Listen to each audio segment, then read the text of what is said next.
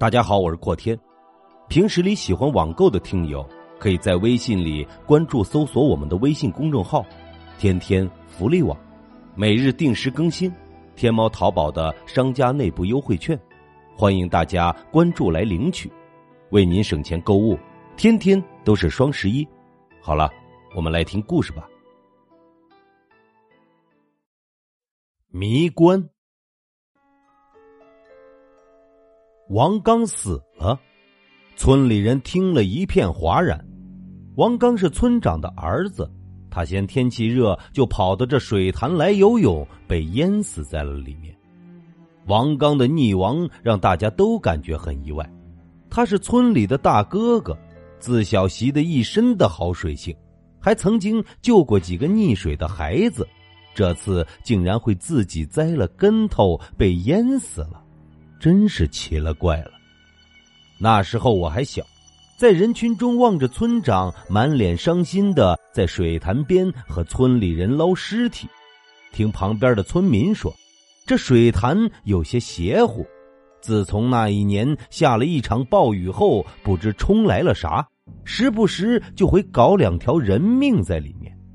想来也是，那一年我刚好到了六岁。想跟大哥哥王刚去水潭学游泳，可是父母警告我不允许我去。问他们为什么，他们总是说听话就行。村长一行人加上一些壮丁在水潭打捞了一个下午，直至黄昏将至，还没有把尸体捞上来。看热闹的村民都陆陆续续回家烧菜做饭了，眼看就要天黑，村长脸上的着急更加的浓重了。把闸口的抽水机给我抬来！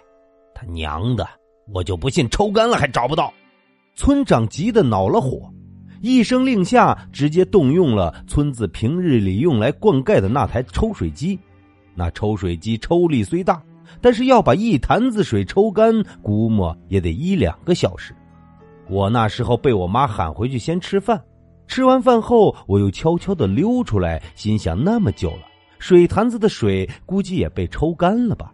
小孩子总是好奇，还没见过淹死的人是什么样，就跑向山脚。刚到山脚边我就遇见了隔壁的玩伴大胖，他正被他妈妈揪着耳朵喊回去吃饭。看到我后，有些紧张的告诉我不要去看，王刚死的有些邪乎。大胖越是这么说，我就越好奇，急匆匆的来到水潭边。钻了一个空隙进去看，当看到潭底的情况时，我吓得两腿一软，感觉力气被抽空，险些坐倒在地。王刚死的样子确实邪乎，他尸体摆出的姿势给人的感觉不像是被淹死的，而是被什么东西给拖进了潭底。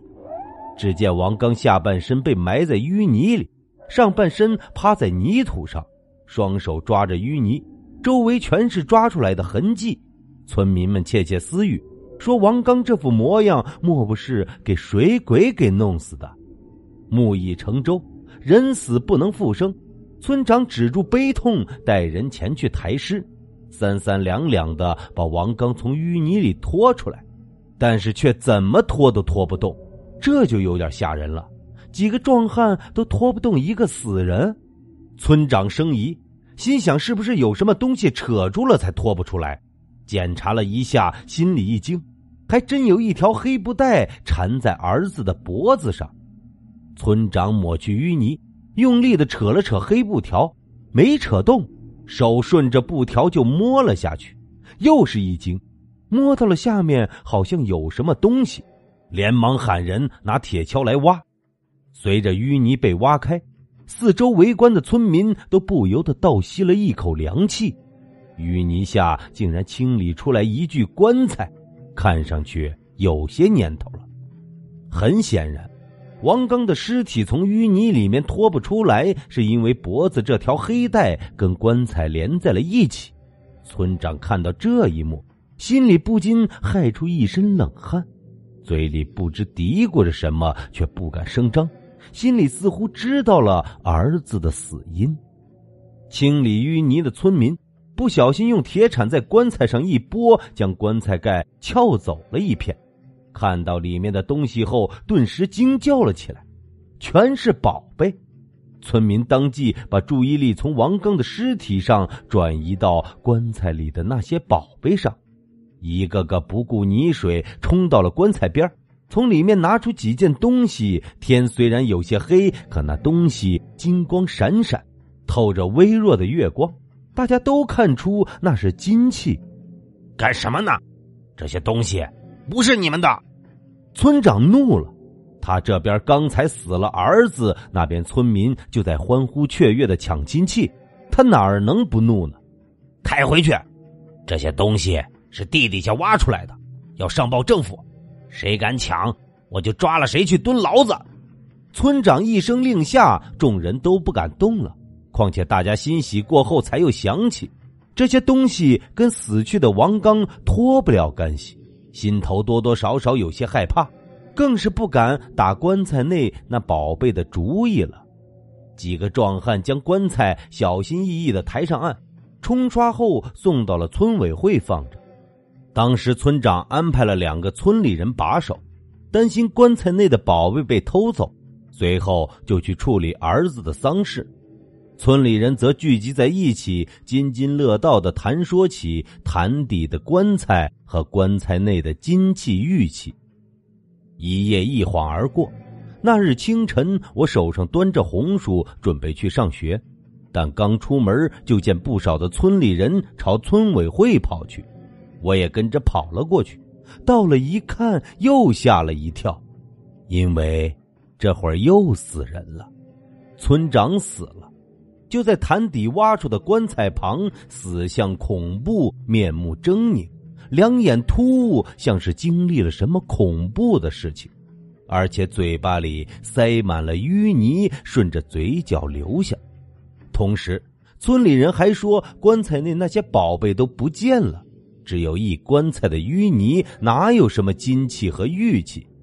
随后，警察来了，经过调查，最先发现死者的是当晚的两个守棺材的人。当晚，两个村里人正在守着棺材。村长突然来了，村长给他们发了两根烟，随后就进屋去看棺材。等了约么半个小时，两个村民还不见村长出来，不由得感觉到奇怪。外加想到棺材内都是宝贝，说不定村长在打这些宝贝的主意，自己贪赃私，便赶忙进屋去看。这一看就发现村长已经死了，然后就是大伙见到的样子。只是警察也没查出什么线索，实在是少的可怜。这件事儿也成了悬案。儿子的死和棺材脱不了关系，老子的死和棺材更是脱不了关系。这件事在村里闹得沸沸扬扬，警方在这件案子上毫无头绪。这个棺材也被送去了城里，当成了证物，就这样尘封了二十年之久。直到一个考古学家对棺材进行研究，村长儿子王刚的死才得以真相大白。原来，棺材里边的死人是个有钱人家的主，陪葬时把大量的金器玉器放在了棺材里。那时候那家人怕遇见盗墓贼，便让造棺材的木匠给棺材设置了奇关，说是只要有人触碰到棺材，就会被一条黑布带勒死。这样一来，不论五湖四海前来打算大干一场的盗墓贼，都闻风丧胆，悻悻而回。那一年曾经发生过一场百年不遇的大暴雨，把棺材从山上冲到了水潭，水潭杂草众多，棺材那时并未沉底。这王刚便是动了贪念，要去盗走棺材内的陪葬物，才触发了机关。水中暗流变幻莫测。估计是棺材沉底，王刚抵不过棺材的重量，被活生生的拖进了淤泥里，给淹死了。这一推断让警方瞬间醍醐灌顶，又有了新方向去追查这桩案子。但是新的谜题又出现了：这棺材年代久远，村里人都不知道有这口棺材，更别说知道里面藏有宝贝。到底是谁把这个消息透露给王刚的呢？再说回那村长的死，至今都解不开，村长又是怎么死的呢？那一棺材的宝贝，怎么就一夜之间变成了满满的一棺材淤泥？这也太扯了！